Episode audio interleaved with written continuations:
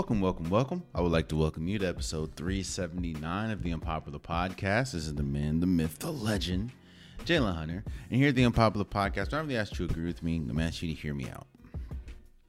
The question of the day is, how can you tell if a team has plateaued? Or how can you tell if a team has reached its ceiling? There's a couple signs that you can that are tall tale signs that, yeah, this team may not be able to go as high as possible, or this team has reached its limit. Every team has a limit, and every team has a ceiling. Now, as we've expressed on numerous occasions, every ceiling is not the same. Every ceiling is not the same height. The Kansas City Chiefs ceiling is not the same ceiling as, let's say, the Chicago Bears. It's just what your team is capable of, and have you reached that goal? Of course, we're going to break down Week 10 of the NFL season, and I have to start with the Broncos beating the Buffalo Bills 24-22. I started this episode with that question as far as, how do you know if a team has reached a ceiling? I look solely at this Buffalo Bills team, and to me it's more evident week after week that this team has hit its ceiling. Now, the unfortunate part about that is the ceiling shouldn't be where it is. And when you have this collection of talent, and you have this collection of this experience, you have people on this team that have been and won Super Bowls and won Super Bowl MVPs, you expect the ceiling for a team like the Buffalo Bills to be a lot higher than it is. But it goes back to my first question. How do you know if a team has reached its ceiling? One way that you can know is year after year, the same or close to the same things happen to a team. Like the Buffalo Bills, year after year, they've gotten to the playoffs. They got into the second round of the playoffs, and they've ultimately lost. A team that has someone like Stefon Diggs, that has someone like Josh Allen, continues to get at least to the playoffs and get to the second round, but they hit it. They hit a wall.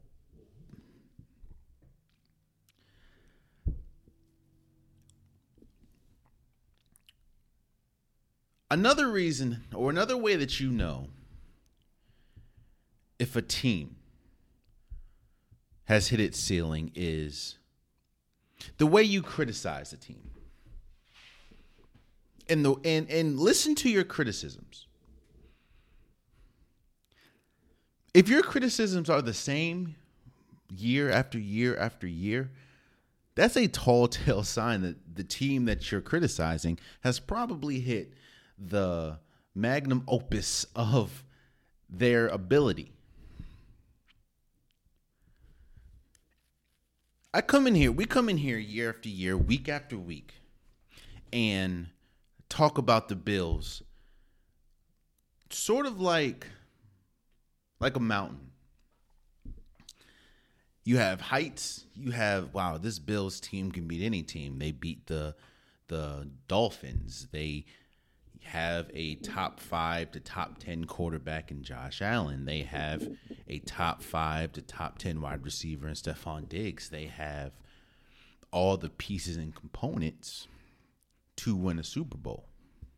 But then the next week, they lost to a then 3-5 Denver Broncos team, and Josh Allen continues to throw interceptions, and for some reason, they don't target Stefon Diggs as much as they should. It is a roller coaster, just talking about and describing the Buffalo Bills. And I think a lot of that is because of expectations. You see, talent breeds expectations as well. There is no question that Josh Allen is a talented quarterback. There is no question that if we talk about sheer talent, Josh Allen is a top-tier quarterback. With the way that he throws the ball, the way that he is able to use his legs, his body type is able to absorb a lot of hits. So he's able to use his frame to get to point A to point B better than a lot of quarterbacks. And at times, he rivals anybody that he's going against as far as the quarterback position, just because of how talented he is. But Josh Allen, now that I'm really sitting here talking about it, Josh Allen is the perfect quarterback for the Buffalo Bills. Because the same way that we talk about the Buffalo Bills as a roller coaster is exactly what Josh Allen is. They say this all the time. And if you want proof, if you want a clear-cut proof of what it is, look at the Buffalo Bills. What they say is, your team embodies the personality, the charisma, the swagger of your quarterback. Every single time we talk about Josh Allen, we talk about him sort of like a roller coaster. At his height, he is obviously a top-tier quarterback, but then you still have those games like we had Monday night where he throws 2 interceptions. And the team as a whole has, 4 turnovers.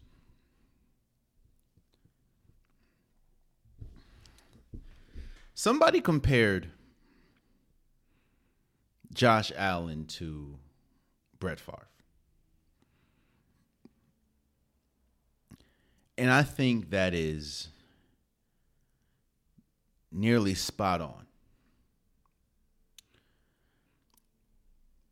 Because Brett Favre's entire career was a roller coaster ride. Because you know he'll give you 300-400 yard games, but he'll also and 3 or 4 touchdowns, but he'll also give you 3 or 4 interceptions, like head scratching interceptions.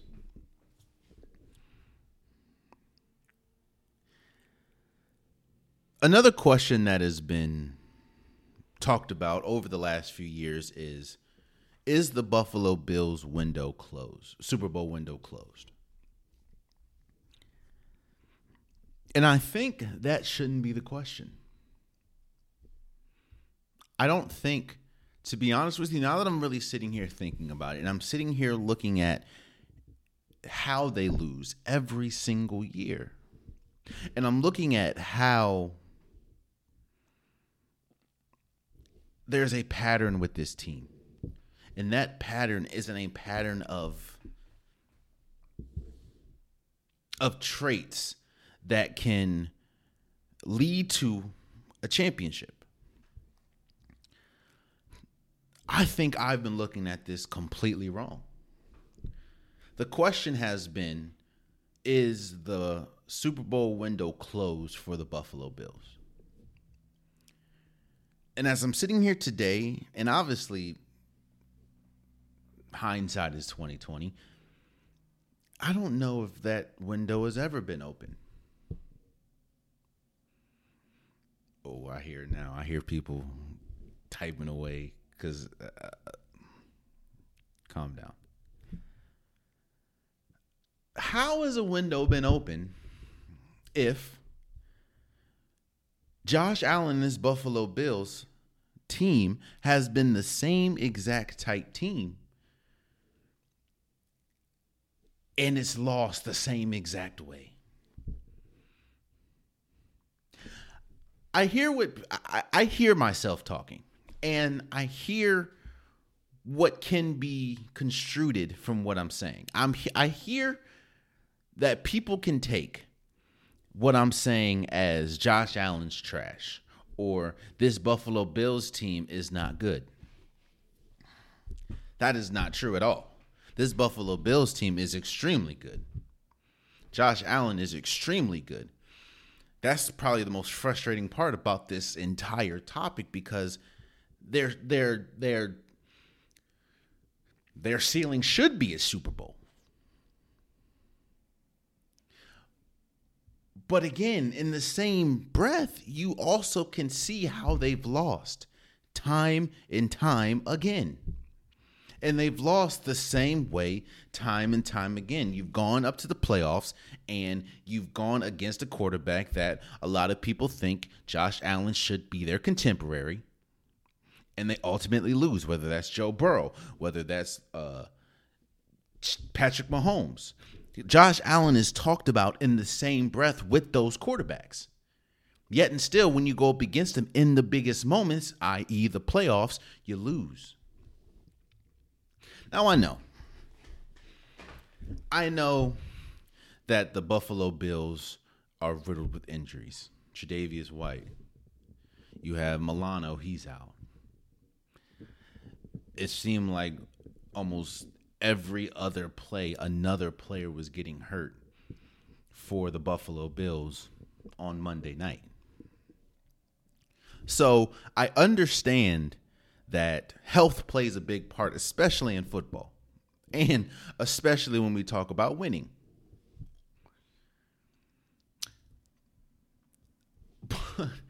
But even with me saying that, as fortunate as it is, that is also a recurring topic when we talk about the Buffalo Bills every year. Whether that's Von Miller getting hurt, or their running back getting hurt, or a defensive player getting hurt, Poyer or Hyde. It's always a thing. You can get to the coaching. Ken Dorsey was fired. And I understand why Ken Dorsey was fired. But I also understand why Ken Dorsey was fired. Let me explain. Ken Dorsey, one of the complaints that we've seen yearly about the Buffalo Bills is their lack of attention when it comes to the running game, and how the running game is a clear-cut second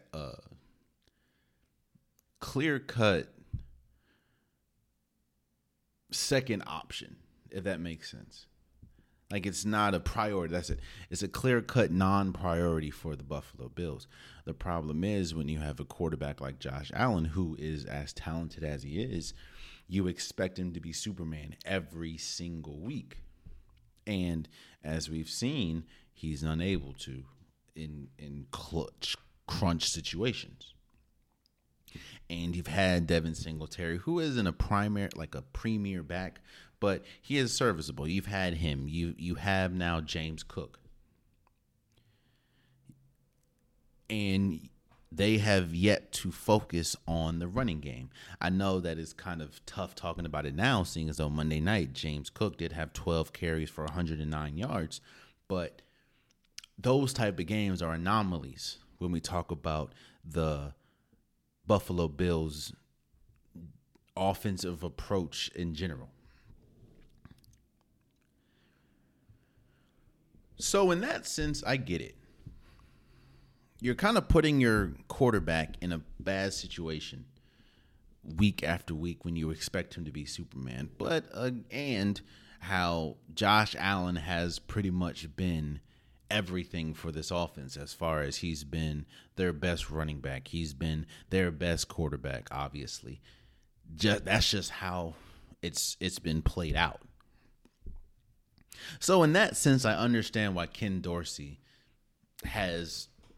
his time there is probably expired, has expired. Obviously, he got fired. And on top of that, having a poor coaching staff definitely affects the ceiling of a team. There's a lot of people that think that Sean McDermott is not the option. Obviously, Ken Dorsey was relieved of his duties.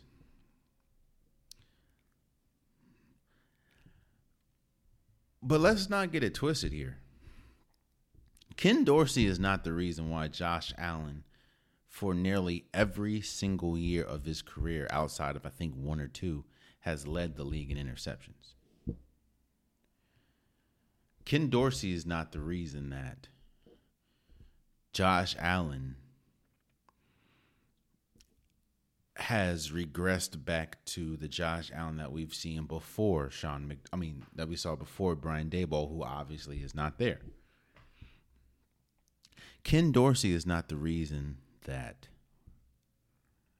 this offense, even though he obviously was the offensive coordinator, he's not the reason why this offense sputters when Josh Allen can't throw the ball or doesn't throw the ball. Ken Dorsey isn't the reason that, for some reason, Josh Allen does not target Stefon Diggs as much as he should. Because Ken Dorsey was there when Josh Allen first got, of course, Stefon Diggs, and he was clearly the primary target. When teams have unrealistic expectations, they do anything to try to hold on to those expectations. And once those expectations are not realized, they have to figure out why those expectations aren't met. And a lot of times, most of the times, somebody has to fall on the sword. It just so happened to be Ken Dorsey. Because two things can be true, and two things are true. The Buffalo Bills are much more talented than their 5-5 record. But in the same breath, they are as talented as their 5-5 record.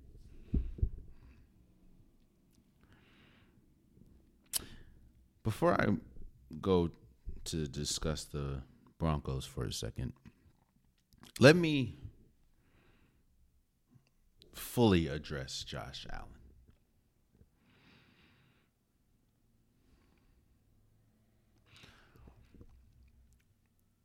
You know what Josh Allen reminds me of? The most attractive woman or man, whatever, however you roll. But for me, the most attractive woman in the world. Like, she is stunning. If she puts on the right fit, there's nothing you can tell me. She is the most gorgeous woman in the world. But in the same breath, that woman has a terrible attitude. And that woman treats people bad. Less than. She treats people less than. Most beautiful woman in the world. And if she doesn't open her mouth, she might be perfect. But when she opens her mouth, and she starts treating people badly, she starts talking down on people, she starts complaining about everything, that's when you see the true colors. Josh Allen is a beautiful car. Josh Allen, at his best, he is a beautiful car. Josh Allen is on the outside, and at times, a top-tier sports car. But a sports car that is missing a left seat or passenger seat or missing a brake. Or missing something. I think Josh Allen has the ability to be a Super Bowl caliber quarterback. But I also understand that Josh Allen is Josh Allen's biggest problem. We're going to talk about the Chargers in a second and how my perception of the Chargers have sort of changed. Sometimes you can blame a coaching staff or a coordinator for the regression of a player. That cannot be said for Josh Allen, because Josh Allen has been the same way his entire career. So expecting him to do something different at this point would kind of be asinine, especially when we see how long he's been in the league. And the fact of only 1 year he's been good with not turning the ball over.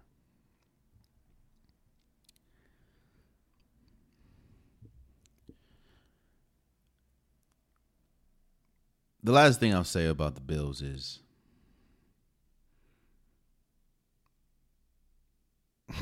they ask, is the window closed? And as I sit here and really look at the last few years and how the Buffalo Bills have looked the same the last few years, whether the highs have been extremely high, the lows have been extremely low for the last few years, I question to myself, was there ever a championship window? Were we just masquerading?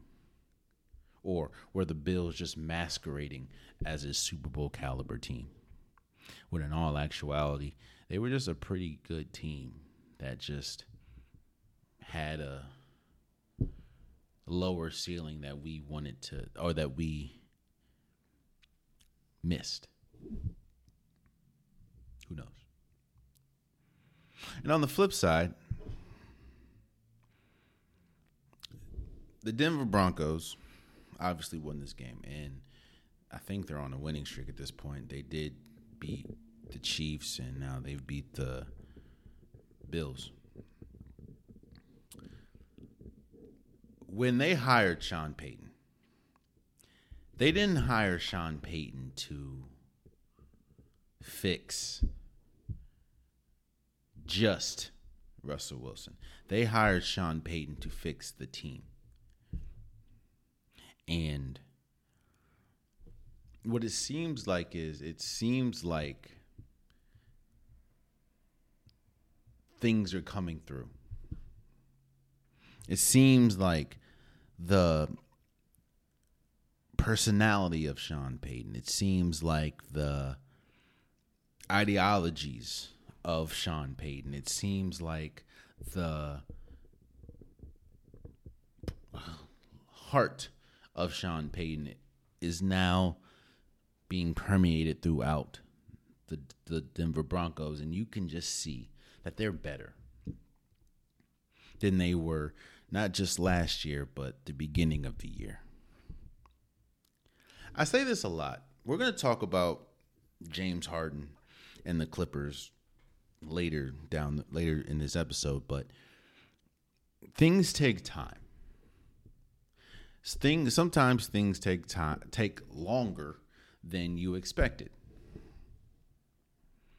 And when you have someone like a Sean Payton and you have such a strong personality coming into an organization that isn't used to that type of coaching and isn't used to that type of energy, sometimes it takes a little longer to adjust. Sometimes it takes a little longer for the stars to get it. Sometimes it takes a little longer just for the team as in general to come on for the ride.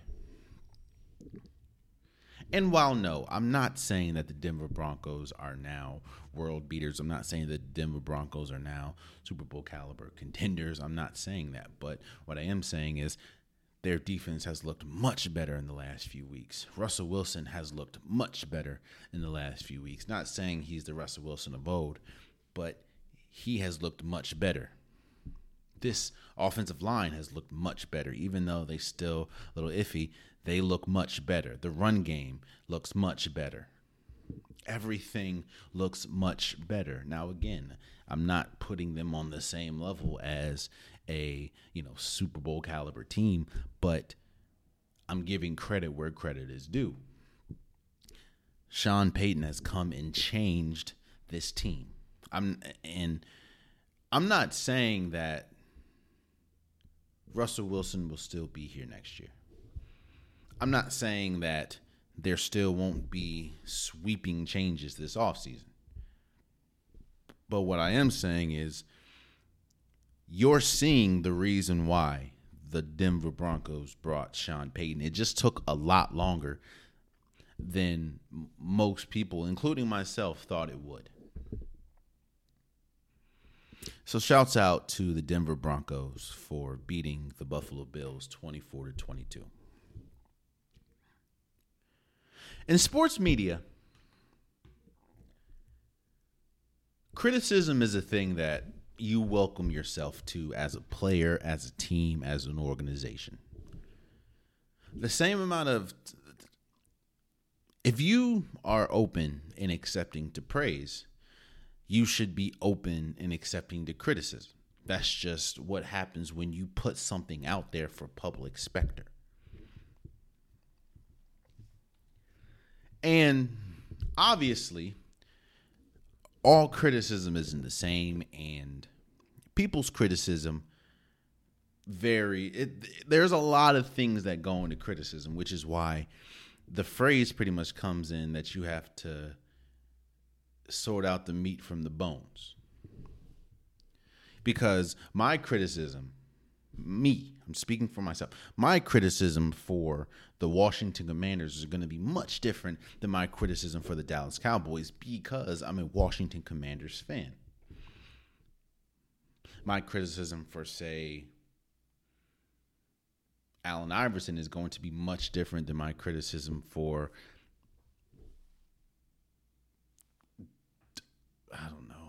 Kyrie Irving, because I am a Allen Iverson fan.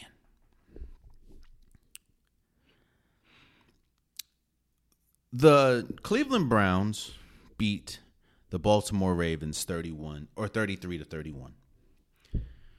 Baltimore was up, had like a 14-point lead, and they had, I think, a double-digit lead going into the fourth quarter, and just everything fell apart from the offense slowing down to Marlon Humphreys getting hurt, Lamar Jackson throwing a pick six, and ultimately, the Browns won, obviously. And it's been very interesting, eye-opening. I'm still trying to find the right way to describe it. But it's been very interesting listening and watching the criticism of Lamar Jackson. Because I feel like Lamar Jackson is one of two quarterbacks in this league that the pendulum swings so drastically for week after week. I think Lamar Jackson's one and Dak Prescott's another. Because when Lamar Jackson does good, right? When Lamar Jackson does great, when Lamar Jackson puts on a really good performance, then he is a top-tier quarterback, and Lamar Jackson is an MVP candidate, an MVP frontrunner, or Lamar Jackson is, and this Ravens team is a Super Bowl caliber team, and Lamar Jackson is a top-tier quarterback. But then when they lose games like this, then people start putting in the fact of Lamar Jackson has, I think, like 10 touchdowns for the year, like 5 interceptions, or the fact that Lamar Jackson only has, one playoff win, or the fact of Lamar Jackson, I think, is amongst the league leaders in fourth quarter fumbles or turnovers or something like that. All of which are true, but are just never talked about in wins.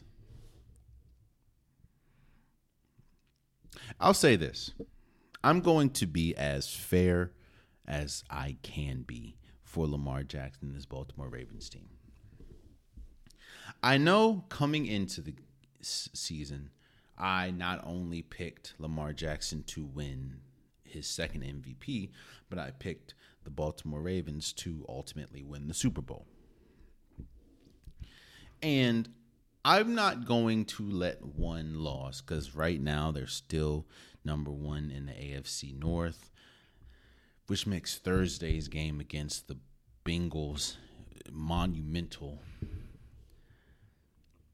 I'm not going to throw away the Ravens after one loss, especially against a divisional opponent, against the number one ranked defense in the Cleveland Browns.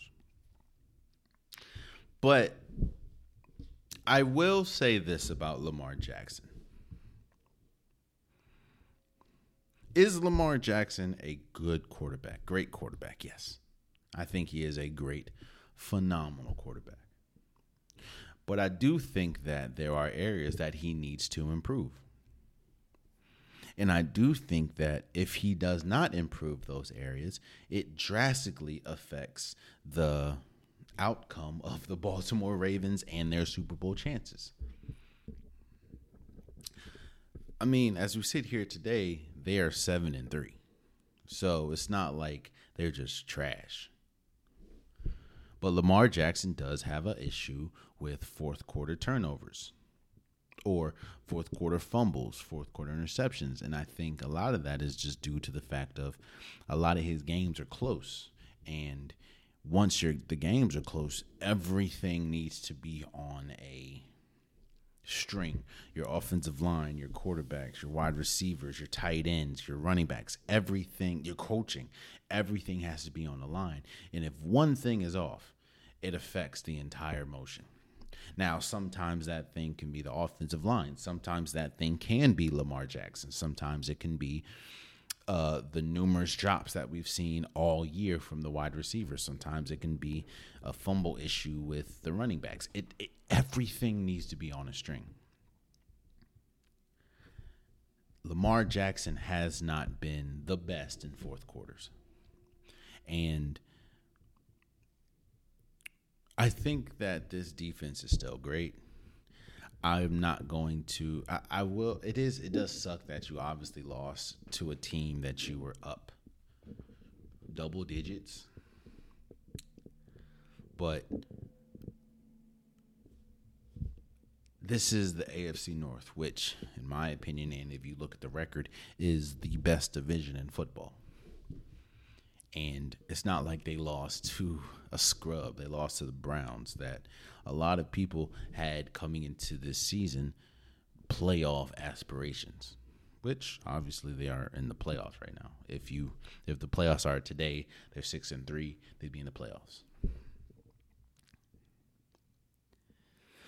But this criticism thing,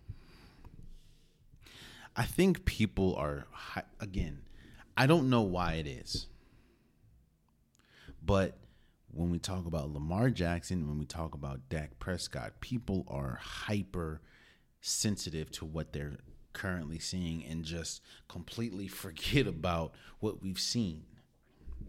Or what they do is they like to strengthen their arguments with things that have happened in the past and disregard other things. Like, for instance, they'll look at this game. And I actually heard this too. I'm not singling out Shannon Sharp, but this was a Shannon Sharp take. Lamar Jackson is not good in the fourth quarter. Lamar Jackson has not been good all year. Lamar Jackson has been, now Shannon Sharp didn't say this last one, but I have heard this.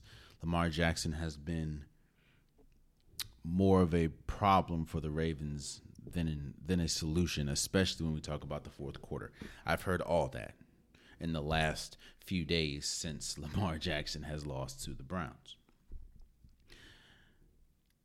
And people are going to people have said, okay, well, again, he only has 10 touchdowns to 5 interceptions. Lamar Jackson has, I think he is amongst the league leaders in fumbles in the fourth quarter. So people, if they want to speak ill on somebody or speak ill on Lamar Jackson in his game, they'll find the fuel.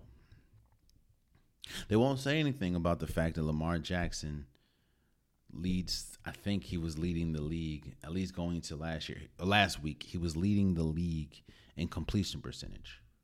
Or the fact of he's leading the best division, or he has the Ravens at the number one spot in the best division in football, which is the AFC North.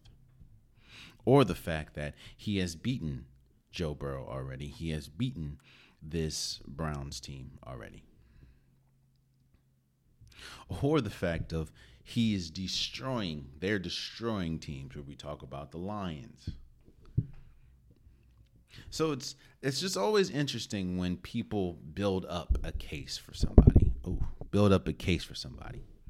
And what they decide to exclude and what they decide to include.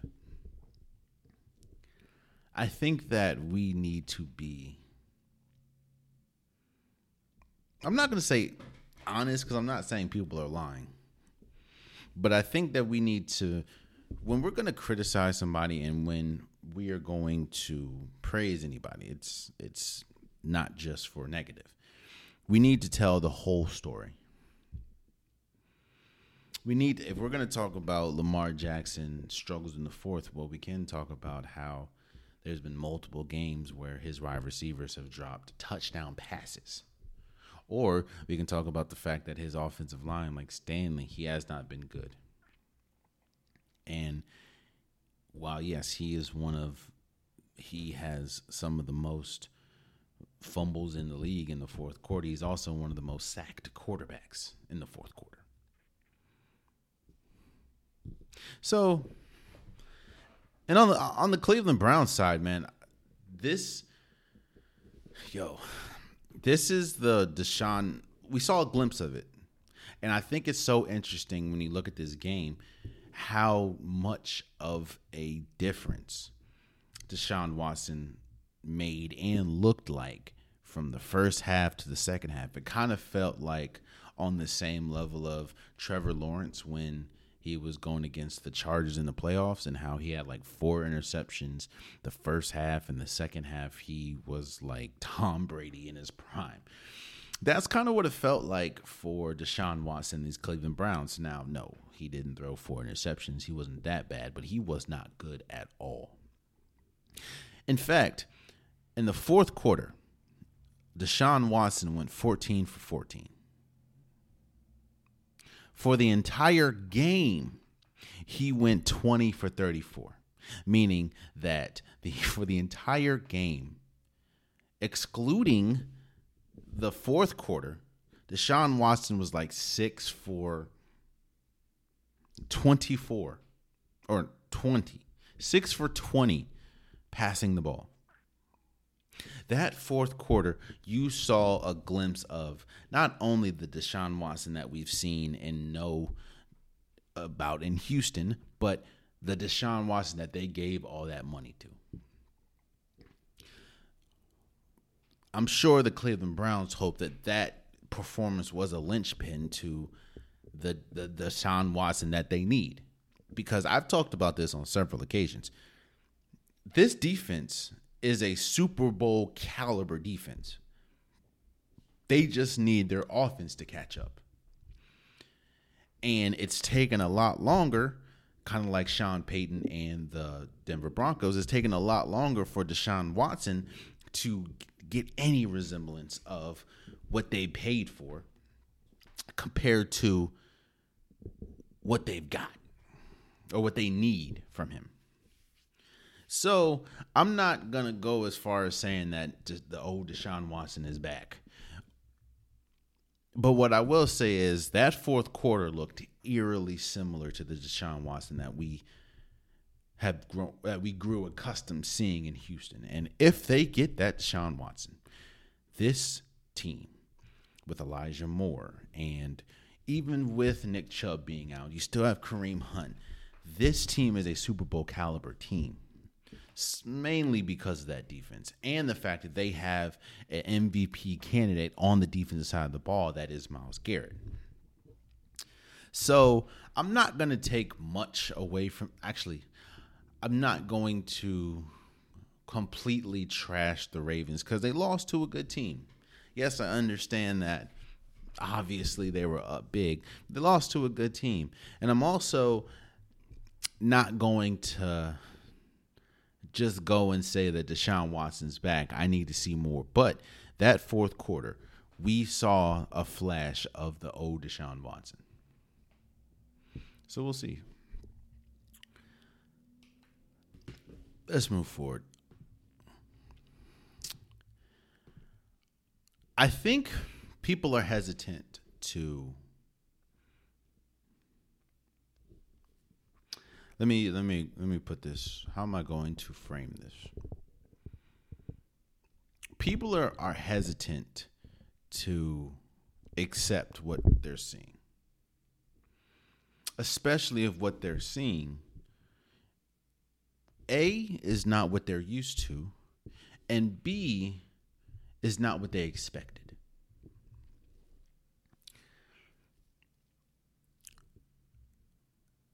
We are seeing, at least this year, we are seeing a top five quarterback in CJ Stroud. We're seeing an MVP candidate in CJ Stroud. And to me, we're seeing the clear-cut offensive rookie of the year in CJ Stroud.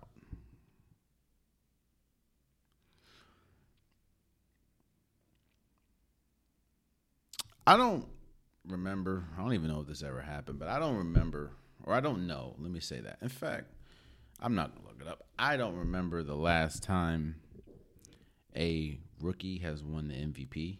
I'm sure it's happened before, but I just don't know when. And I'm also not saying that CJ Stroud is the front runner for the MVP, but he is definitely in the conversation. The Houston Texans beat the Cincinnati Bengals 30-27. The question is, what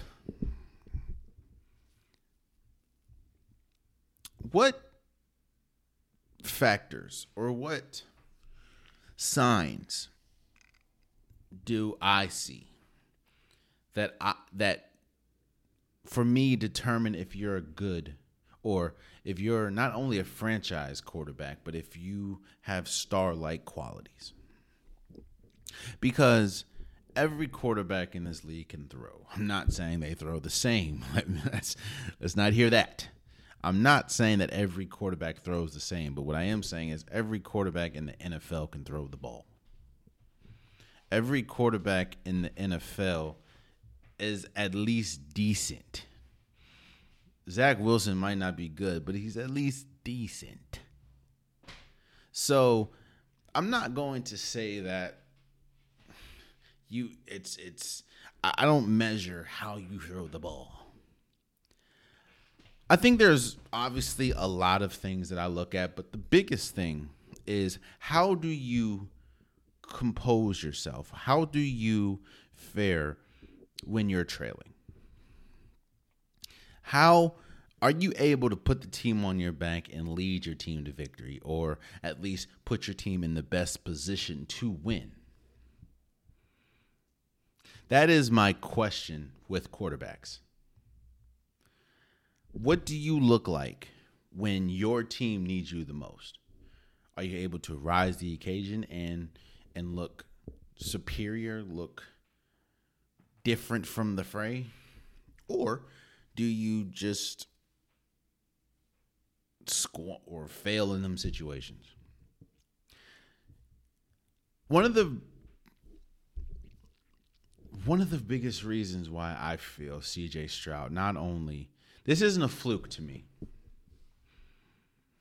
This year, I'm not saying that CJ Stroud is going to be a top-tier quarterback for his entire career. I'm not even saying that CJ Stroud is going to be a top-5 quarterback for his entire career. But one reason why I feel that this season is not a fluke, that he is going to be this good, if not better, for the majority of his career, is because of not only the poise, but the poise when they're down. This Cincinnati Bengals and Houston Texans game kept going back and forth. And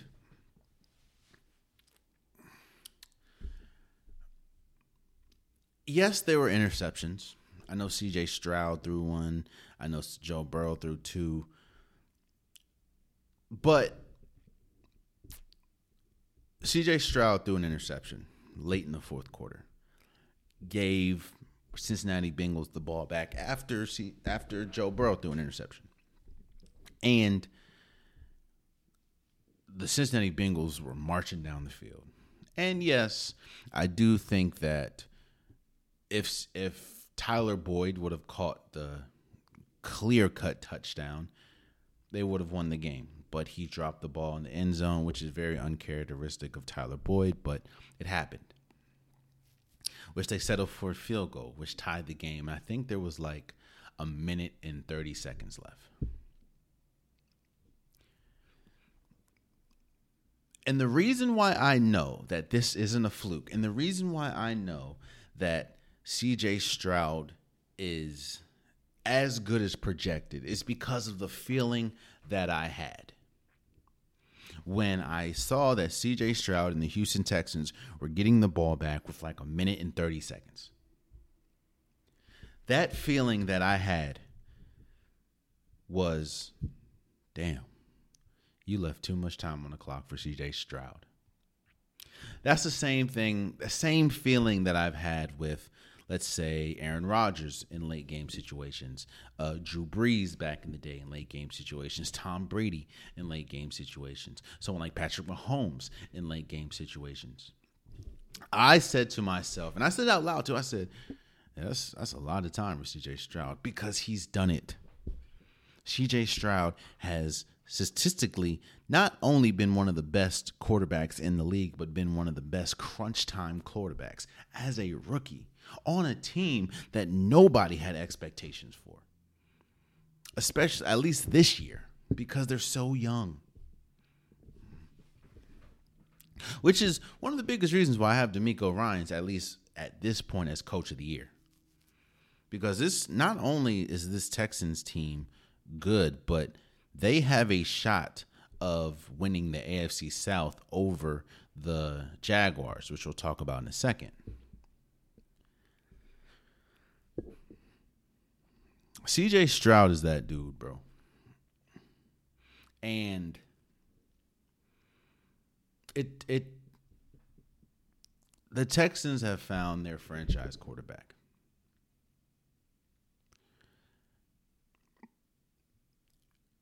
And it was crazy to me, in a good way. But it was so crazy and so shocking, the feeling of calmness I had watching that game, knowing that the game was tied at 27 and CJ Stroud had the ball, and everything in me thought to myself, they're about to win this game. You don't usually feel that way for a rookie. A rookie doesn't usually instill that level of comfort in a fan, in a team, that we have a minute and 30 seconds. Rookies aren't supposed to know what to do. I know you run 2-minute drill in practice and everything, but that 2-minute drill is much different in the game. Rookies are not supposed to be as poised and not supposed to demand respect as much as CJ Stroud does. Shouts out to him, man. And shouts out to the Texans. They have been a pleasant surprise this year. And to me, they have been the team to watch. And CJ Stroud, I agree with someone like Darren Orlowski that says that he has catapulted himself not only as a clear-cut offensive rookie of the year candidate, but an MVP candidate. And for the Cincinnati Bengals, man,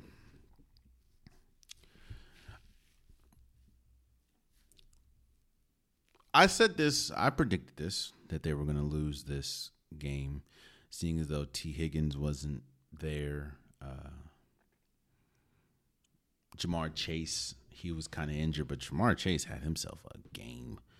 Ja'Marr Chase, 5 receptions for 124 yards, so that injury didn't really affect him that much. I think the biggest problem with this Bengals team is, for lack of a better term, the same problem that I have with the Buffalo Bills right now. And that is, they are too reliant on Joe Burrow.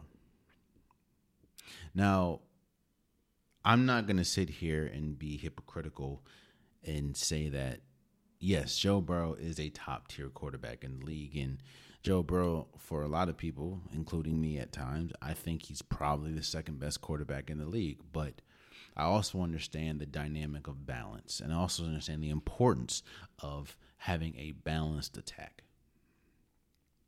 And obviously things, hindsight's 2020. I talked about this before, but this conversation would probably be much different if Tyler Boyd would have caught the ball. But to have someone like Joe Mixon, who is a very good running back, to only carry the ball 11 times is, when you have Joe Burrow, who might, I understand that I think he's fully back from injury, but this is the same Joe Burrow that dealt with a hamstring injury coming into the season and majority of the beginning of the season.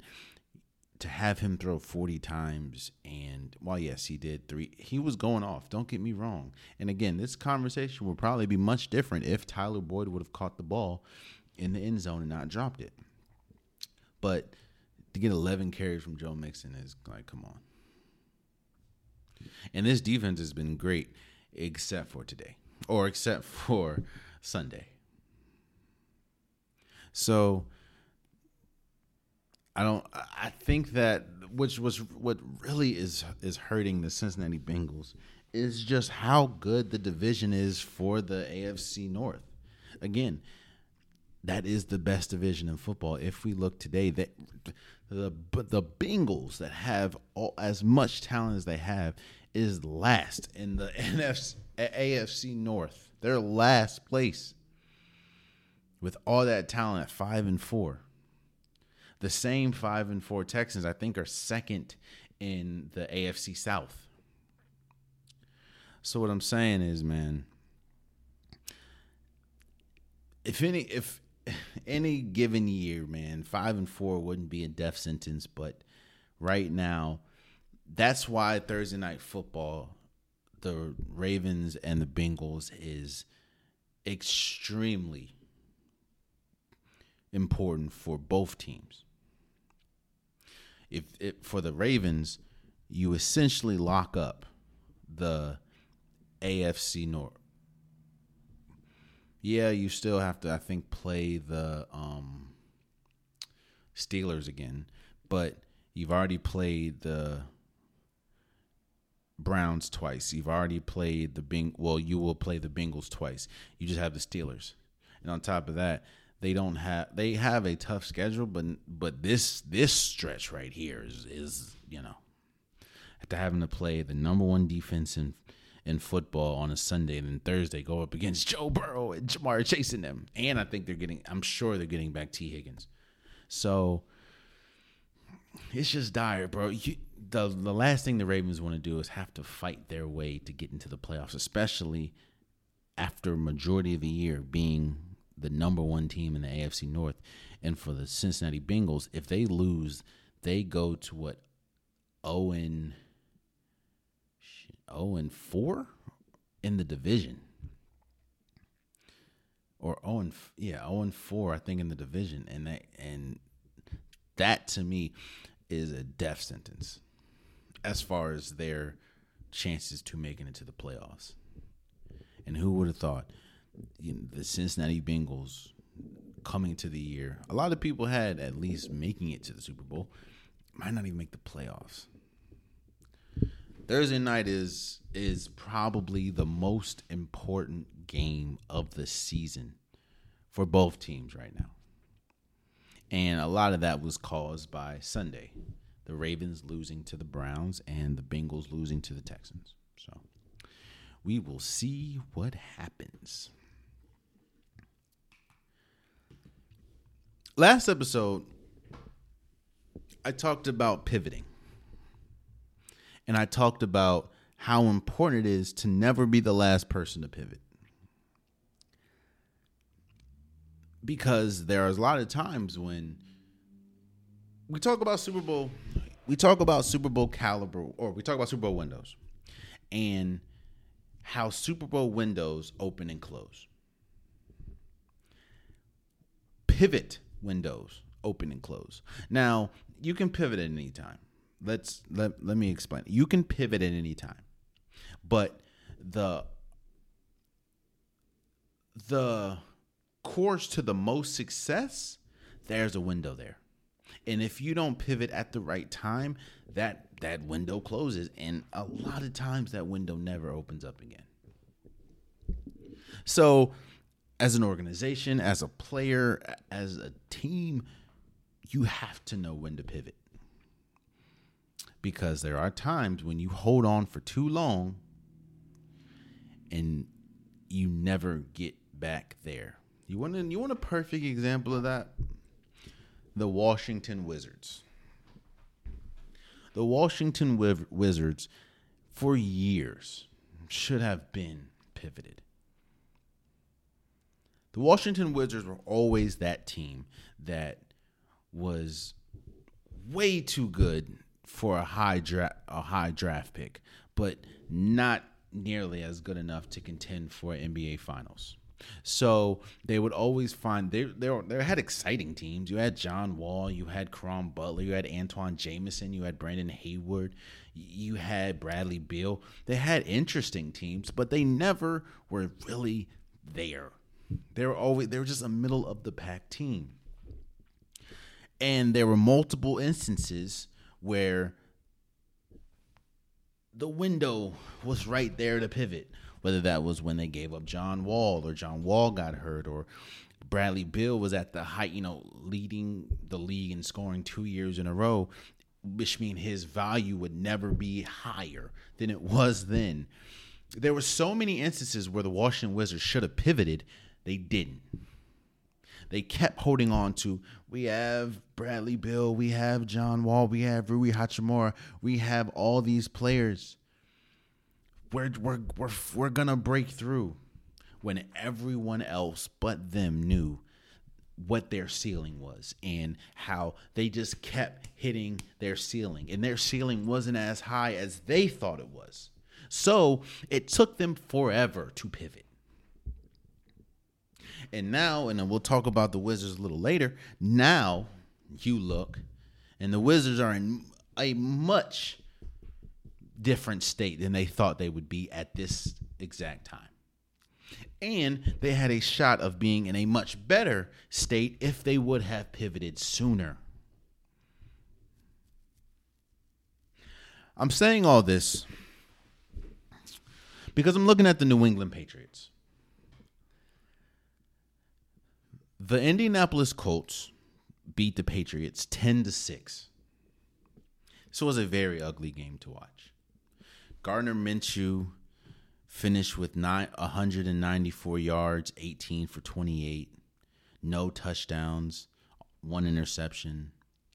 Mac Jones finished 15 for 20, 170 yards, 0 touchdowns, one interception. I talk about pivoting. This is the moment where I'm not going to say rock bottom because it can. There's still multiple games left in the season. I'm not going to say rock bottom. But this is the point where you have to know, okay, we have to pivot. And that is the New England Patriots. Do you, A, get off of, like, do you, at this point, you're 2-8. You're not doing anything. You're not competing for a championship. You're not competing for anything. So, and Mac Jones has regressed mightily. Mac Jones is at the point where he doesn't even look like a serviceable backup quarterback. So, do you let Bailey Zappi finish out the season? What do you do with Bill Belichick? I'm not saying that you fire him mid-season. That's just not the Patriots' way. But do you really trust Bill Belichick with a top 5 pick, especially if you don't see him in your future moving forward? The New England Patriots, people still have their Tom Brady, Bill Belichick blinders on. And this team is far from that. This team is arguably the worst team in football on a lot of levels. And probably the number one level is their quarterback and how Mac Jones is not it. I understand that they don't have they don't have a bevy of talent. I know you have Stevenson, you have Ezekiel Elliott, you have Mike Gesicki, he's cool. Hunter Henry.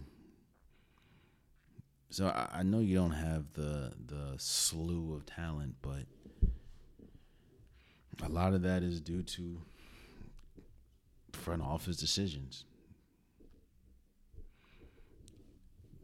The Patriots are not good at all. And I think that if it was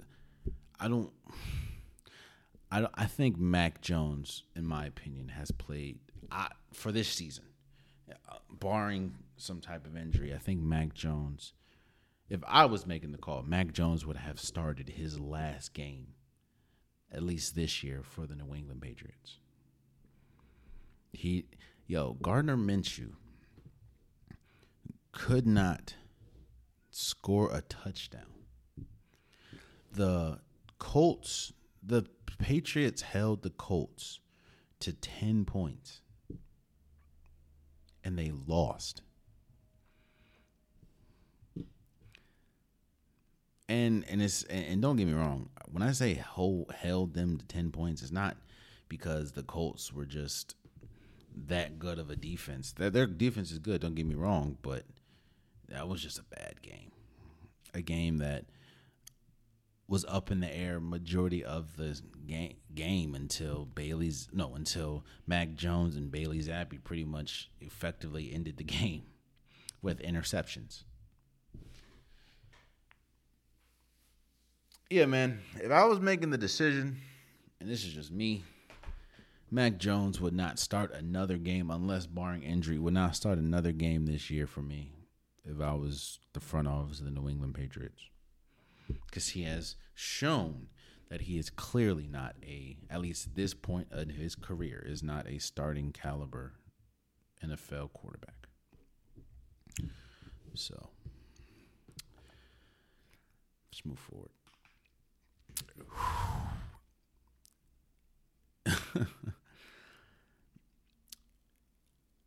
You know the importance, you can tell the importance of momentum and the importance of streaks, right? Going into the game, the San Francisco 49ers and Jacksonville Jaguars, I not only said that the Jaguars, to me, were the 6th best team in football, but I also did project them to lose because the while, yes, the 49ers were coming off bye week, they're also coming off three straight losses. And I think they understand how important it is. And I said this, the 49ers understand how important it is not to get to four straight losses.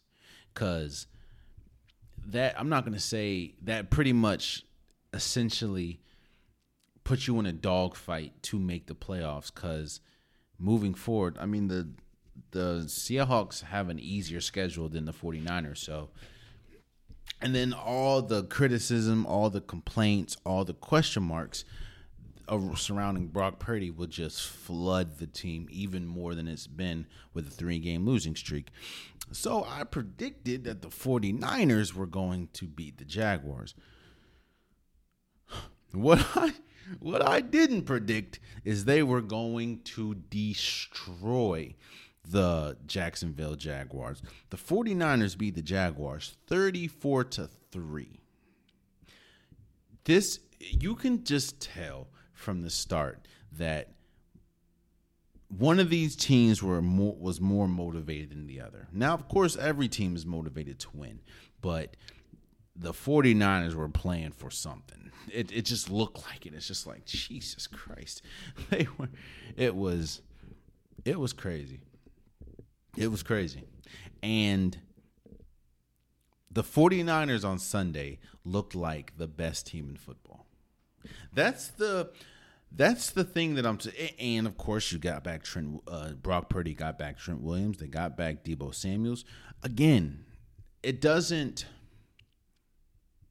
negate the criticism that we've had for Brock Purdy. It kind of justifies it to an extent because Brock Purdy was incredible. 19 for 26, 296 yards, 3 touchdowns, no interceptions.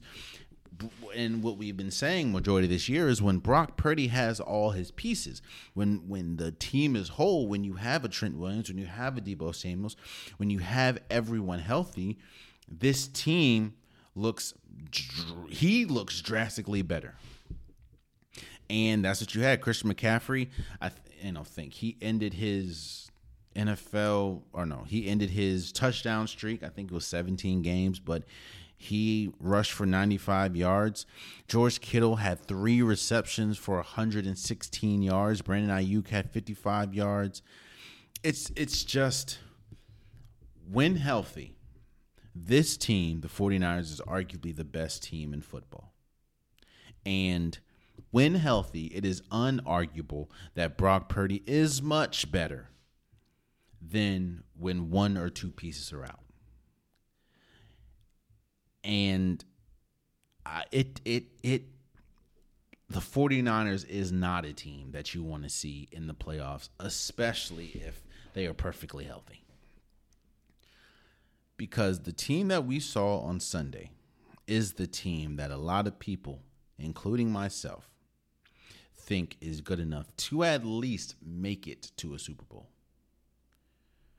Even with the question marks that we have with Brock Purdy, they have so much around them and they are so well coached that it doesn't matter. It just doesn't. And for the Jaguars, the same exact issues that I talked about last episode. I'm going to drop a reel about the Jaguars, like on TikTok and Instagram. I'm going to drop that soon. But one thing I said was this Jaguars team is a Super Bowl caliber team. They just have one thing that holds them back drastically, and that is their turnovers. And as we saw on Sunday, it rears its ugly head again. Trevor Lawrence had 185 yards, 0 touchdowns, 2 interceptions. Like it's... Christian Kirk had a fumble, and Trevor Lawrence, I think, had a fumble as well. So this team is, we kind of talk about it with the Bills. Damn, I feel like I'm kind of piling on the Bills this episode. But no, it's true. We talk about it with the Bills, man. You can't continue to give the other team the ball, especially in the National Football League. These people are professionals. That means they are the best at their job. And you keep giving someone that is the best of what they do more opportunities than you're ultimately going to lose. And that's what the Jaguars turn the ball over way too much. That's Trevor Lawrence thing. That's just a team thing. And if it continues to do that, I don't care. This team is good enough to win a Super Bowl. The issue is if they continue to turn the ball over, they will not. Trust me, they won't. Now, I understand that you're going up against arguably one of the best defenses in football in the 49ers that's motivated after losing 3 straight and coming off a bye week, but you still can't turn the ball over as much as you did and how you were shut out the entire second half. It only scored 3 points. With the offense that this team has, being held to 3 points is crazy. But I also see they had, 3-4 turnovers? That's going to lose you games, especially against a Super Bowl caliber team. So, let's move forward, man. I also want to give a shout out to Joshua Dobbs and the Vikings for beating the Saints 27-19. Excuse me, the Vikings for beating the Saints 27-19, man. Joshua Dobbs is showing you the importance of professionalism and the importance of taking your craft seriously. Joshua Dobbs, in no way, shape, or form, is a world beater at the quarterback position, is a franchise changer at the quarterback position. He has been a glorified backup majority of his career. But one thing that a lot of people don't take into consideration is how important it is to just be ready and how important it is to, when you're called upon, when your number is called, you're able to answer the call. That's why you see people that have been like backups that have been in the league for 10, 15 years, because they have shown time and time again that they're ready for the moment. And ready for the moment for backups is not the same for ready for the moment for starters. Like, as a backup, you're not expected to lead the franchise to new heights. You're expected to keep the franchise afloat until the starter gets back. Well, Joshua Dobbs has come in, and he has changed the complexion, and he has changed the feel of this Minnesota Vikings team. You're going up against the New Orleans Saints, a really good defense. Now, yes, the Derek Carr did get hurt midway through the game. You had to bring in Jameis Winston, who, for his credit, was as good as we expected. I mean, he threw 122 yards, 2 touchdowns, 2 interceptions. That's Jameis Winston in a nutshell. But this is all on Joshua Dobbs, man. He threw 268 yards, 1 touchdown. He just brings an energy, brings a different energy to this Vikings team that we were looking up, and they were ready to get off of Kirk Cousins. They were ready to get off the coach. They were ready to get off damn near everyone because they were just that bad. Now you're looking as they have new life. They now are possibly a playoff team, and a lot of that is because of just the professionalism and Joshua Dobbs being ready and being incredible. So shouts out to him, and shouts out to the Vikings for beating the Saints 27-19. I talked about Josh Allen. Damn, it really do seem like I'm piling on the Bills this episode. I talked about Josh Allen, and I said that I was going to discuss when there are external factors outside the quarterback that is the reason for a team's demise or a reason for a team's regression. I was solely talking about Justin Herbert and the Chargers. I have been I've been very critical of Justin Herbert and his lack of success with the LA Chargers.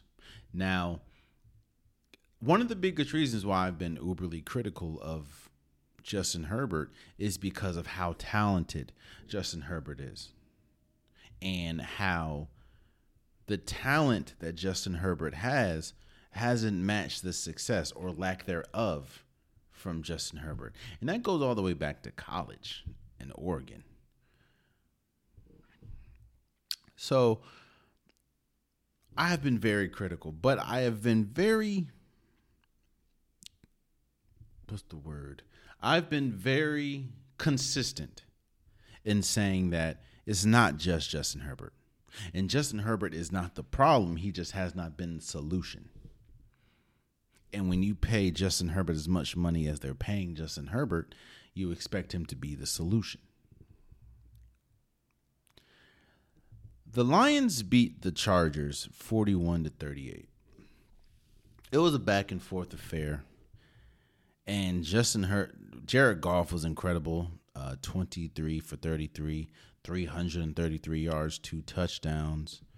Justin Herbert, 27 for 40, 323 yards, 4 touchdowns, 1 interception. This was a back-and-forth game. Austin Eckler had a touchdown. Ja'Marr Gibbs had 2 touchdowns. David Montgomery had 1. Amon St. Brown had 1. He had 8 receptions for 156 yards. You're going crazy. But this was a back-and-forth game throughout the entire game. And what's crazy is the same feeling that I had when CJ Stroud and the Houston Texans, CJ Stroud had like a minute and 30 seconds left. And against the Bengals, and ultimately won. And the feeling that I had was, you gave too much time for CJ Stroud, and ultimately the Texans won. I never had that feeling for the Chargers. I never had that feeling for the Chargers. Even when it was going back and forth, all I kept saying was the Chargers gonna lose this game. Watch. I said this out loud. Every single time they scored, every single time Keenan Allen went crazy, he had 11 receptions for 172 yards, 2 touchdowns. Every single time the Chargers would score or take the lead, I said, yo, the Chargers are still going to lose this game. Watch. And what do you know? Jared Goff and the Lions in this running game and Dan Campbell, they did what they had to do and ultimately won the game at the end with a last-second field goal.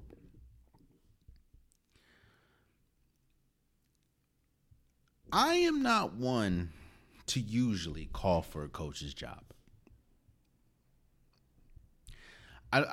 Because I am one of the people that faithfully say coaches don't play, the players do. And the coaches aren't the one that has the jerseys, the pads, the headbands. It's the players.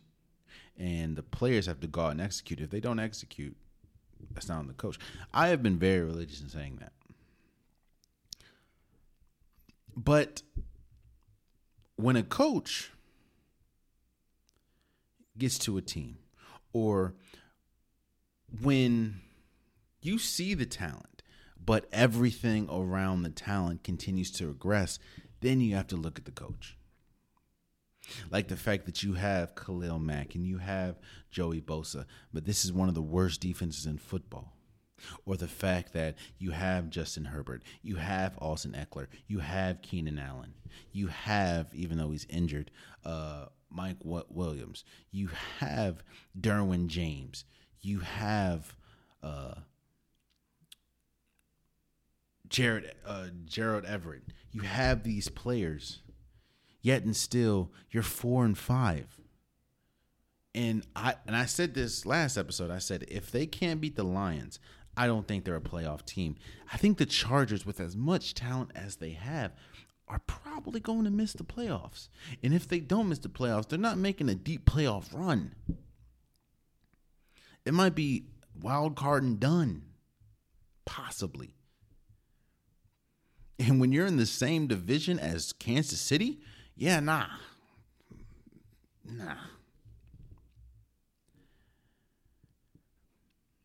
I think Brandon Staley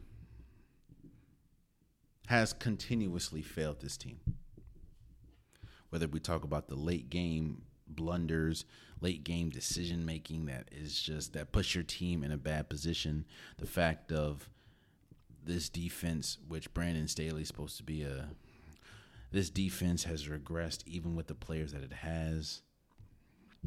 The fact of you have someone as good as Josh Allen, Justin Herbert, and who continues to pump out games with astronomical numbers. Bruh, if you heard that Justin Herbert threw 323 yards, 4 touchdowns, you would think, oh, easy win. They lost. Especially when Jared Goff only threw 2 touchdowns. And yes, he did have 333 yards, but he threw 2 touchdowns compared to Justin Herbert, who threw 4. They lost.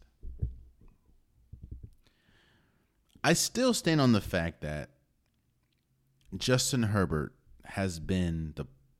he hasn't been the problem, but he hasn't been the solution. But I also understand the fact of there are times when you're not as big or your talent doesn't supersede everything that goes on with you.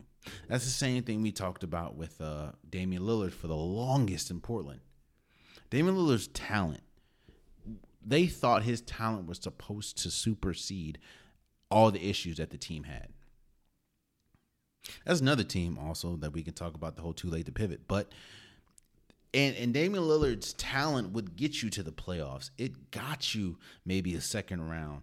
It got you to a conference finals once. But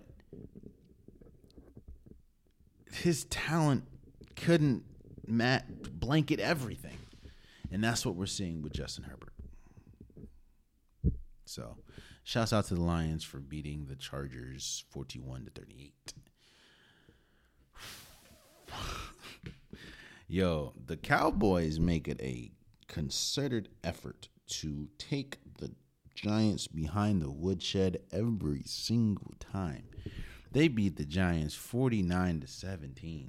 Like, I know a lot of chatter is goddamn. Yo, Dak Prescott threw for 404 yards, 4 touchdowns. CeeDee Lamb.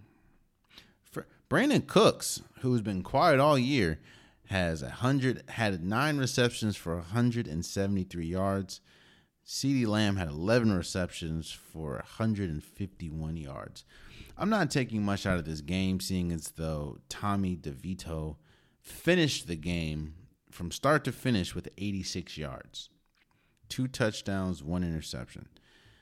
Saquon Barkley only had 13 carries for 66 yards. That's crazy. But, yeah, I'm not taking much from this game. The Cowboys do this all the time. They beat on inferior teams, which they're supposed to. So I'm not saying that's as like a problem. You're supposed to beat teams that you're better than, and they continue to do that. So shouts out to the Cowboys. I know there has been conversation of I think CeeDee Lamb came out and said that he is like the best wide receiver in the league. No.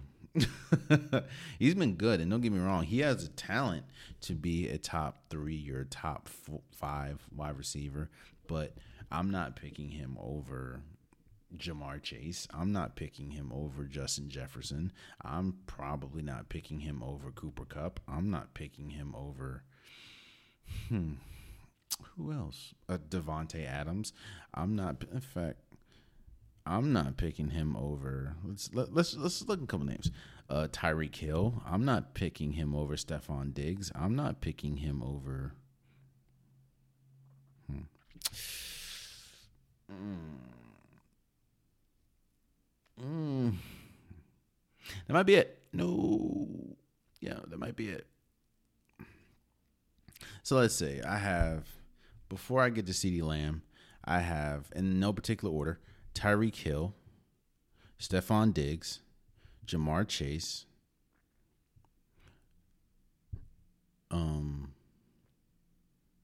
Justin Jefferson,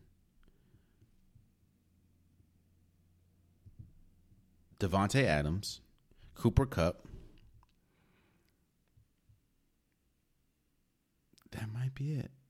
Nope. Mike Evans. That might be it. I know Amon-Ra St. Brown is good, but CeeDee Lamb is tough. Oh, A.J. Brown. I forgot about A.J. A.J. Brown. No, I'm not going to put... I think I'm going to pick CeeDee Lamb over Terry McLaurin, even though I think that's close. So, yeah, I think at this very moment, he is a top 10 quarterback, but I wouldn't pick him number one. But he has been hooping these last few games, so shouts out to the Cowboys and CeeDee Lamb. So. The Seahawks beat the Commanders 29-26. Sam Howell had a hell of a day, bro. 312 yards, 3 touchdowns, no interceptions. Even though Geno Smith had 369 yards, 2 touchdowns. Damn.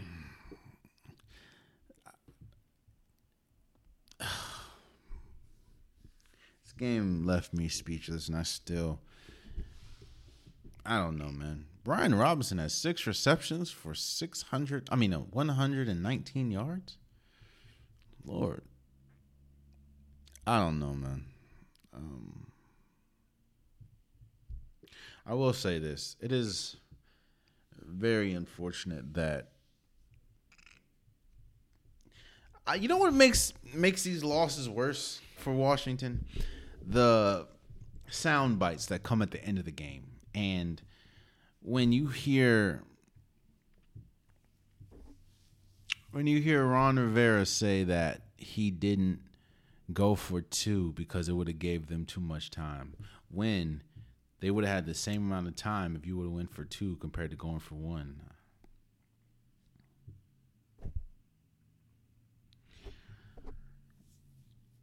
And the fact of when Washington scored and there was like a minute left, I had all the faith in the world. Actually, I knew that the Seahawks were going to win the game. There was not an ounce in me that thought Washington was going to send this into overtime. I was like, yeah, Seahawks won this game, and lo and behold. But hey, man, shout out to the Seahawks. They're 6-3 at this point. That man said, bruh. Oh, man. That man said that would have gave the Seahawks too much time if he would have went for 2 instead of going for 1. And they would have had the same amount of time if you would have went for 2. In fact, they actually might have had less time because you're going for 2. Shouts out to the Seahawks, man. Kyler Murray beat the Falcons. The Cardinals beat the Falcons 25-23. Kyler Murray looked pretty good in his return, man. 249 yards, even though he didn't have a touchdown, or at least passing touchdown. He did have a rushing touchdown. He looked good, man. To come back from a ACL injury and he looked that good. I'm not saying that this is going to change the fortunes or the trajectory of the Cardinals, at least this season. But what I will say is this might affect what happens in the draft as far as, because I know that a lot of people were talking about how the Cardinals were probably thinking about getting off of Kyler Murray. Well, if you play this well, especially coming off of injury, you know, they might change your mind. Now, again, you are going against the Falcons, and their 2 quarterbacks combined, Taylor Heineke, and Desmond Ridder combined for less than 100 yards. And Bijan Robinson actually had more. Wow. Bijan Robinson had more yards carrying the ball than both quarterbacks had passing the ball combined. Look at that. So, of course, you're not really playing the best team, but Kyler Murray did look good, and I will give him praise for that, man. Shouts out to the Cardinals for beating the Falcons 25-23. Yet another game where Jordan Love did not look good at the end. Jordan Love be putting up some empty calorie stats, bro. He 289 yards, 2 touchdowns, 2 interceptions. One of the interceptions was the game-ending interception. The Steelers beat the Packers 23-19. The Steelers is the first team in NFL history to be outgained in every single game that they've played in this season, and they're 6-3. They have the same exact record as the Jaguars. They have the same exact record as the 49ers. That's crazy. And again, if they started now, if the playoffs started now, the Pittsburgh Steelers, that has a terrible offense, would be in the playoffs. And Jordan Love, man, be putting up some look. Kenny Pickett threw for 126 yards, 0 touchdowns, 0 interceptions. Thank God for Najee Harris and Jaylen Warren. Like, Jesus. And the defense, of course. But, yeah, man, Jordan Love keeps having these games where he puts up a bunch of points, but when they need, or a bunch of passing yards, but when they need him the most, it's curtains. So shouts out to the Pittsburgh Steelers for beating the, who did they just beat? Pittsburgh Steelers for beating, beating the Green Bay Packers. Also want to give a shout out to Baker Mayfield and the Tampa Bay Buccaneers for beating the Titans 20-6. To me, again, I think people crowned Will Levis. I think Will Levis earned the right to be the starting quarterback for the rest of the year, but to be a franchise quarterback, I don't know. You should beat the Tampa Bay Buccaneers. And Baker Mayfield, 278 yards, 2 touchdowns, 1 interception. You should beat the Tampa Bay Buccaneers. And the Tennessee Titans look like the Tennessee Titans that we've seen all year, even with Ryan Tannehill. So, shouts out to the Bucs for beating the Titans. And I'm not going to stay on this game for long. This game was trash. The Raiders beat the Jets 16-12. I will say, shout out to Antonio Pierce, man. There is something to be said when players play for a coach that they want to play for, and when players like playing for a coach. You know, it just feels different. It feels different when the players want to play for you. You see how drastically different this Raiders team looks with Antonio Pierce as their coach, and how they looked with Josh McDaniels. And, of course, when you hear reports about everything that happened towards the end of Josh McDaniels' Raiders tenure, this team just looks like it's new. There's new life to it. Now, no, I don't think that they're world beaters now. I don't think that they're Super Bowl contenders. I probably don't even think they're going to make the playoffs, especially when you have Aiden O'Connell as your starting quarterback. But yeah, man, it's looked good. It looks really good. And this Raiders team, Josh Jacobs looks much better. What did he do this game? Josh Jacobs had 27 carries for 116 yards. Like, it looks good. It just looks good, man. And I'm not going to kill Zach Wilson either. He didn't look good, but I don't know what you I don't expect much greatness from Zach Wilson at this time, especially after everything that I've seen. He had 263 yards. Great.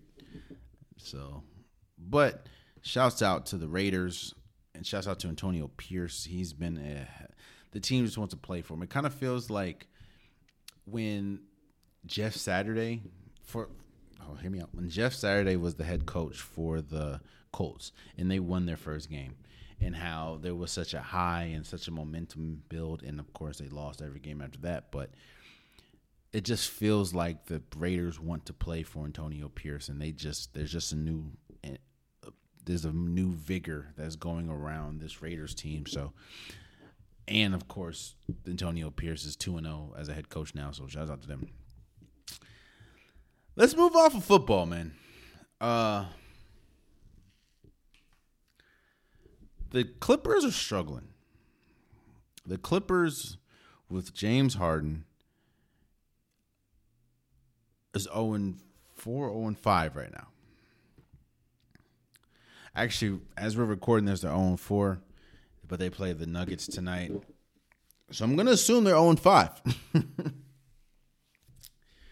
And when you acquire somebody like James Harden, you start off 0-5 or 0-4, you have to. Someone has to blame. Someone has to be like, why are they struggling, right? And I talked about this when the trade happened, and people called me crazy. This was going to affect Russell Westbrook the most. And at this point of their careers, James Harden and Russell Westbrook are not compatible being on the same floor as each other. And it's not because they're not good. You know what it is? This trade is, how do I express it?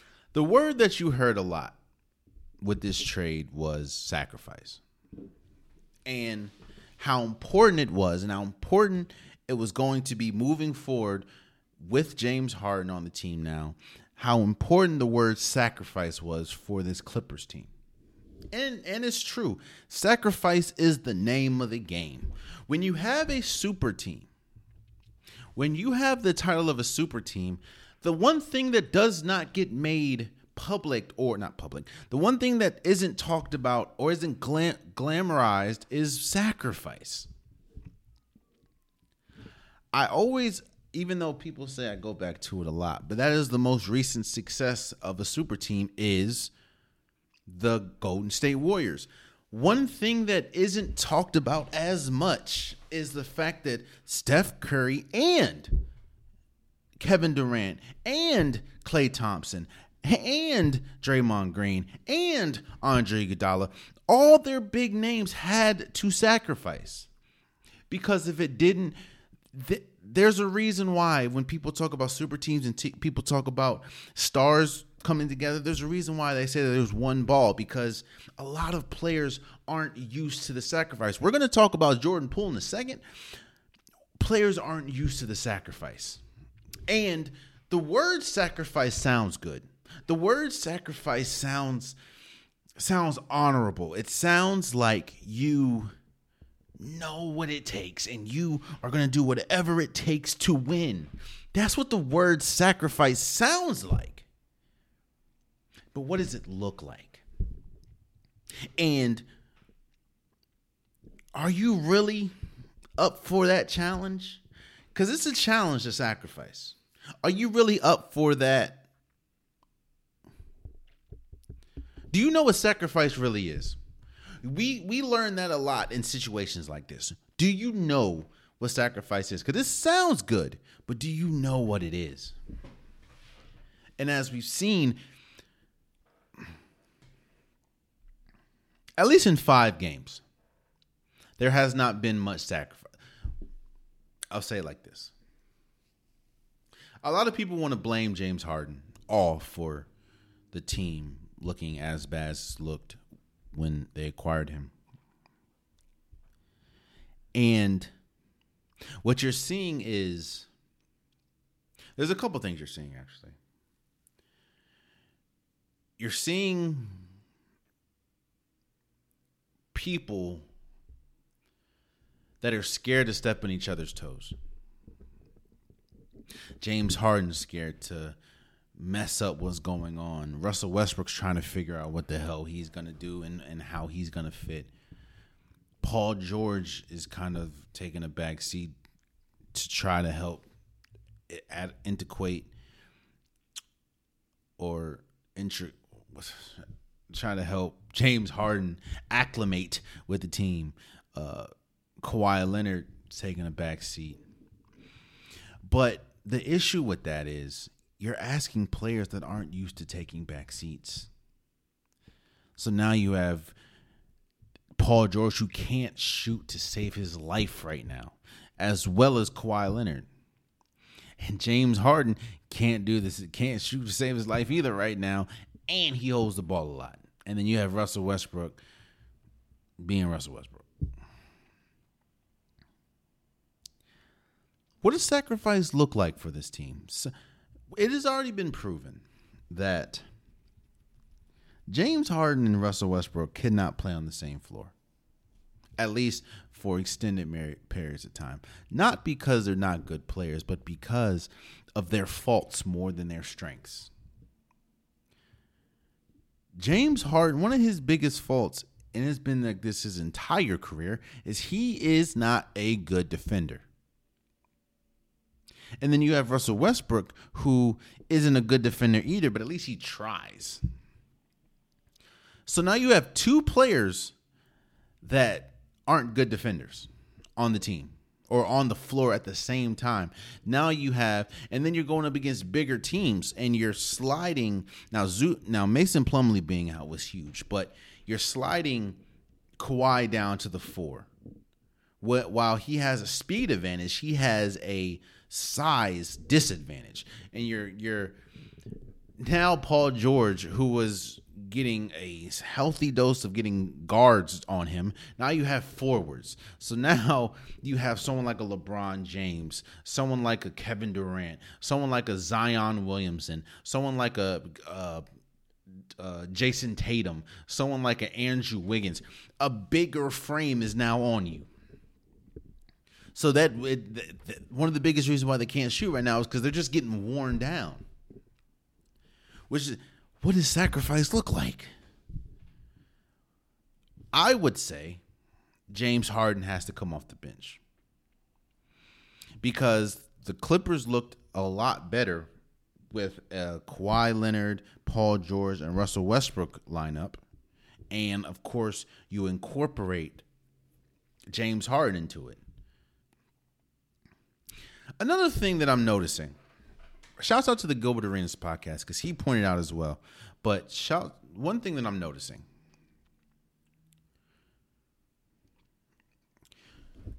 positions were made, right? Positions in basketball was made so a novice can follow the game. That's the saying. So it helps you better understand the game if you put positions on a player. So if you look at a Steph Curry, you look at a Chris Paul, you look at a Kyrie and say that is a point guard. You look at a Klay Thompson, you look at a James Harden, you look at a Jaylen Brown, you say that is a shooting guard. Kevin Durant, LeBron James, that is a small forward. Anthony Davis, Zion Williamson, that is a power forward. And then, of course, you have Rudy Gobert and Joel Embiid, Nikola Jokic, that is a center. It helps people to understand the game much better. But it also means something. And what I mean by that is, another reason why this hasn't worked is because, and I'm solely looking at James Harden and Russell Westbrook, they have not accepted their titles. Meaning, somebody, and again, shouts out to the Gilbert Arenas podcast, he said it very eloquently, and he laid it out much better than I'm probably going to lay it out. Both of them, James Harden and Russell Westbrook, are trying to be the point guards. Both of them are trying to create offense. Both of them are trying to take the ball up the court. Both of them are trying to lead the charge. Well, what that means is it leaves a position vacant. And let me explain. It leaves the shooting guard position vacant, meaning somebody has to take the role of the shooting guard. Let me talk about a better team. Let's talk about the Boston Celtics. With Drew Holiday coming in, it seemed one of the biggest reasons why they're rolling is because they've accepted their positions. Now, I'm not saying that Jaylen Brown can't or doesn't take the ball up the court from time to time, but the primary point guard is Drew Holiday. And as we've seen this year, Jaylen Brown and Jason Tatum have taken a step back as far as initiating the offense. They still do, but not as much as they've used to, because they have a definitive point guard in Drew Holiday. And Jaylen Brown has taken more of a shooting guard approach, meaning he's more of a catch and shoot player now, or I don't need to, break down or bing somebody. Like, if I don't have a shot or if I don't have a lane, kick it out.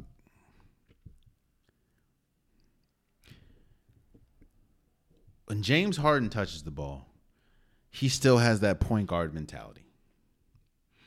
As far as let me get the ball and let me create something for somebody else. Or let me create something for the offense. Well, so does Russell Westbrook. Meaning they do not have a player that is just sole mindset is shoot. Now, you don't want it to be Russell Westbrook, because he is, for his entire career, he has not been able to shoot. But James Harden hasn't accepted the role that you are not. Yeah, either you're going to come off the bench, or if you're going to start James Harden, Russell Westbrook, James Harden has to be the de facto point shooting guard. You don't need the ball in your hands as much to be effective, especially seeing as though you're the one that can shoot. This trade, at least for right now, because I think that it can get turned around. I don't know if it will. It could. But the only way that it's going to get turned around is if the word sacrifice isn't the only thing that's getting tossed around here. That is a crazy sentence. Yo. Oh, that's crazy. Pause, man. Damn, that's a crazy sentence. My fault, y'all. Damn. No, but what I mean is you actually sacrifice instead of just saying it. Because you're going to look up, and this is the fear, and this is the danger of building a super team or a team just full of talent. Because not all the time, there's been instances where the talent don't blend, don't mix. And then you get, at least for right now, what we're seeing with this Clippers team. So we'll see. I want to stay on this very quickly, because we still have the unpopular topic of the day. That is actually going to be a non-sports topic today. But the Wizards, I don't expect the Wizards to be good. I knew what it was coming into the season. When you trade Bradley Beal, you trade Kristaps Porzingis, you get back the pieces that you get back. I know that they're not destined for wins this year, and they're actively trying to acquire draft picks and stuff. They're trying to tank.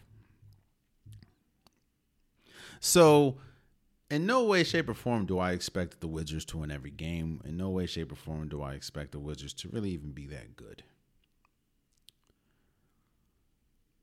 But what I will say and what I will highlight is Jordan Poole. And Jordan Poole is the prime example of how difficult it is to be not only the face of a franchise, but the leader of a franchise. Because you think you may want something until you get it and you realize, oh, I don't think I was ready for this. Coming into this season, I thought that Jordan Poole was going to have the ultimate green light, which if you look at Wizards games, he does. And I thought that Jordan Poole, at least scoring-wise, especially what we saw at his height in Golden State, I thought that he was good enough to at least average 25, 26 points. I know that's a lot, but Jordan Poole has shown the ability and shown the volume of which that he shoots the ball that he could do that.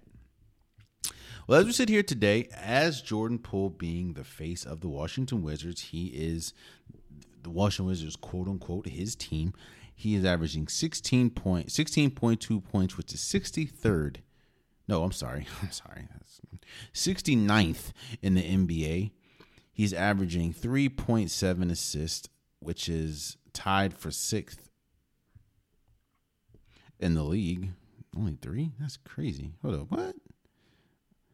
And he's shooting 41.2. He's shooting a field goal percentage of 41.2, which is 125th in the league.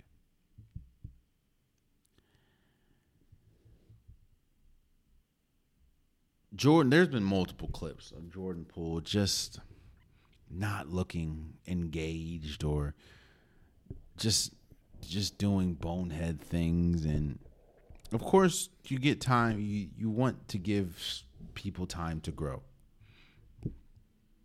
But this, I am highlighting how difficult it is to be the face of a franchise.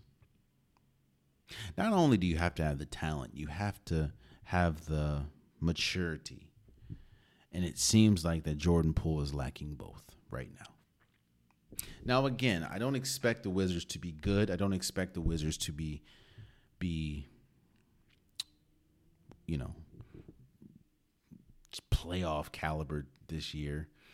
But there have been multiple games this year where they've had 20 or high double-digit leads, like 20, 15, 18. And they've lost all those games. Not all of them. They've lost 3 of them. And Jordan Poole has been awful. He's been more of a meme than the face of a franchise this season. So, yeah. As a Wizards fan, I'm just like, you know what I'm saying. Lastly, before we go, the unpopular topic of the day. And I wanted to end on a non-sports topic. I haven't really hit one of those in a while. And my 2 non-sports topics that I've talked about already is Drake's album and Offset and the where rap is right now, the state of rap. And talking about the state of rap, now I did this a while ago, but I wanted to talk about the state of Marvel and how Marvel has been under fire for a brick right now. The Miss Marvels, which I am supposed to see tomorrow, Miss Marvels debuted as like Marvel's lowest box office movie.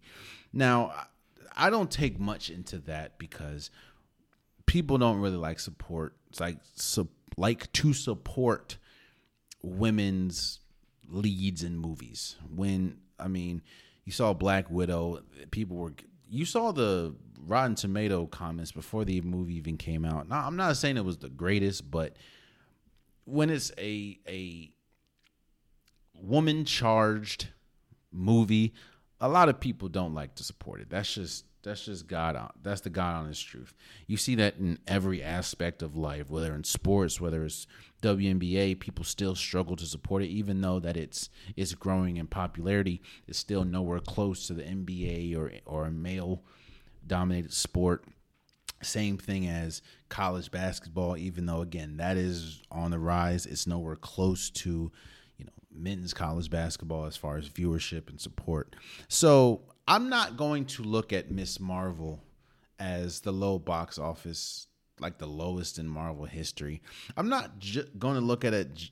Let me say it like this. I'm not going to put it solely on the women. I know No. So a lot of people are attributing low sales and low viewership for a lot of the Marvel movies after Endgame and a lot of Marvel products after Endgame because of fatigue, superhero fatigue.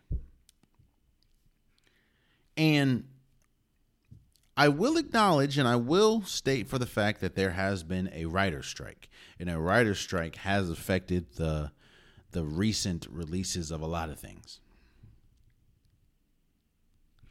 And while there is some truth to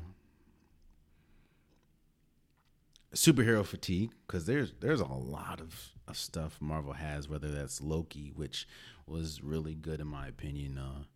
You have the Winter Soldier and Captain America, like the show Secret Invasion and Captain Marvel and She-Hulk, and then you have Ant-Man and Spider-Mans and stuff like that.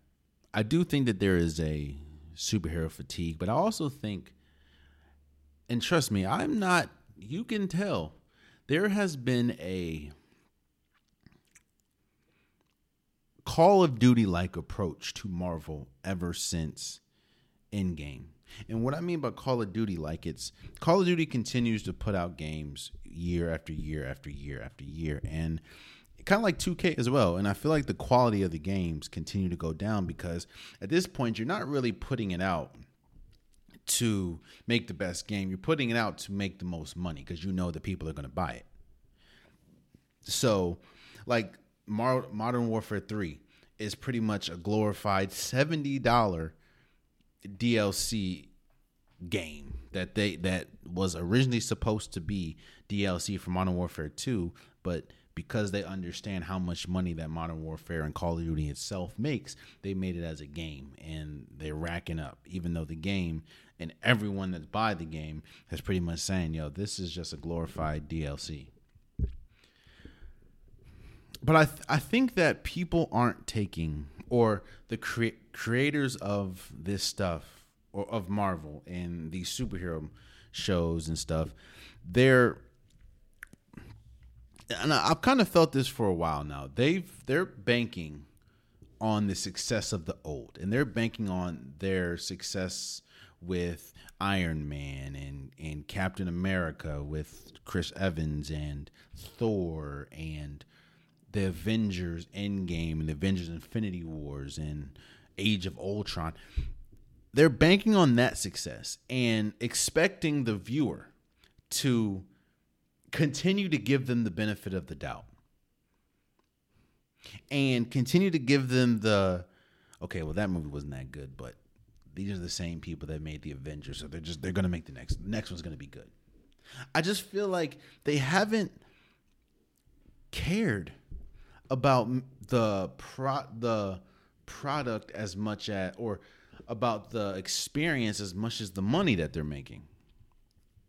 Now, I understand that it's still a business and you got to make money, but you're pumping out movie after movie after movie and not letting them live. And now you're in a situation with the whole Jonathan Majors thing. So what are you going to do with Kang? Looks like they're scrapping that. And now that you're feeling such a weight on the shoulders of your next few movies, and your last few have been not that good, it's like, okay, let's see if we can bring back characters that are dead in the franchise. It's just a lot. I think Marvel Studios would benefit greatly if they did the same thing I think that 2K should do, the same thing that I think that Call of Duty should do, is maybe take a year or two off and really develop your stuff and really figure out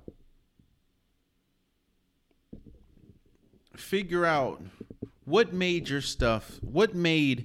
your product so great. Outside of course, the actors, because the actors were pretty good. But what made your stuff so great? And try to get back there. Because where you're at now, there's only so much mid you can put out before you lose the consumer. And I'm not saying that Ms. Marvel's is mid because I have not seen it yet. But then you get to a point where you have low sales and your people are now starting to become a punchline. When we talk about Ant-Man and we talk about Thor, Love and Thunder, and these are complete misses. So now it's tainting and tarnishing what you've built. So now Marvel Studios is like, no one expects greatness coming from you anymore. You know that feeling that you had going into Endgame or going into Infinity Wars or that feeling that I had watching Captain America Civil War or Winter Soldier? You don't get that feeling anymore. And I feel if you take a year or two off, really develop your movies, trust me, the consumer's still going to be there. And they actually may be even more anticipatory because they understand that you took some time and really cultivated this instead of just keep doing what Call of Duty does and doing what NBA 2K does and Madden. Pump it out year after year after year after year after year. And because you don't give the writers much time, because you don't give the special effects people much time, because you don't give the actors much time, you're getting half-ass product that you're giving to the world, which ultimately is tarnishing what you're doing. So take some time off, man. Now, me, I'm a Marvel fan. I'm still going to watch. But trust me, as a Marvel fan, and as a superhero fan, I've watched damn near every single superhero movie, whether that's Marvel, whether that's DC. I just like those type of movies. I don't remember the last time. The last time I really enjoyed a superhero movie is probably Across the Spider-Verse. That is probably I've watched that like 4 times now. And that's probably one of my favorite movies like ever. Because they put so much detail into that. But if we're talking about live action, probably was it No Way Home, Spider-Man? Was the last movie I like really thoroughly enjoyed. There were aspects of Black Panther or Wakanda Forever, but I kind of understand what they were doing there. I did not like Love and Thunder at all, even though I did like Christian Bale as the God Butcher. I loved how he portrayed the character, but that movie was not good.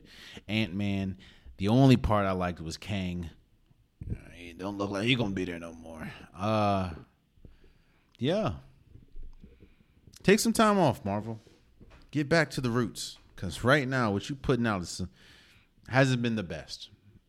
Now, I'll support because I like Marvel movies. I like superhero movies in general, but I'm just... Trust me, if I'm feeling this, imagine what a super fan's feeling, or imagine what a casual fan is feeling that they don't really have no ties to you. So why would they continue to support Marvel Studios when they keep putting out stuff like Secret Invasion? So, and there you have it. That's been today's episode of the Unpopular Podcast. I truly appreciate you guys. If you want a Popular Podcast shirt, hoodie, sweater, long sleeves, joggers, the link is in the description below. I have multiple different colors, multiple different designs. Get your Unpopular Podcast merch today. Also, please subscribe to the YouTube. Please subscribe to wherever you're listening. I'm trying to get as much followers as I can and subscribers as I can, and it definitely means a lot. Tell a friend to tell a friend to tell a friend. And keep pumping out content, and you guys keep commenting, so I appreciate you guys. Also, follow the socials, follow Instagram, follow TikTok. I post there pretty much daily as well. And if you really want to connect with me, that's probably the quickest way to do that is follow me on there and, comment your opinions and comment what you feel. Send me a DM.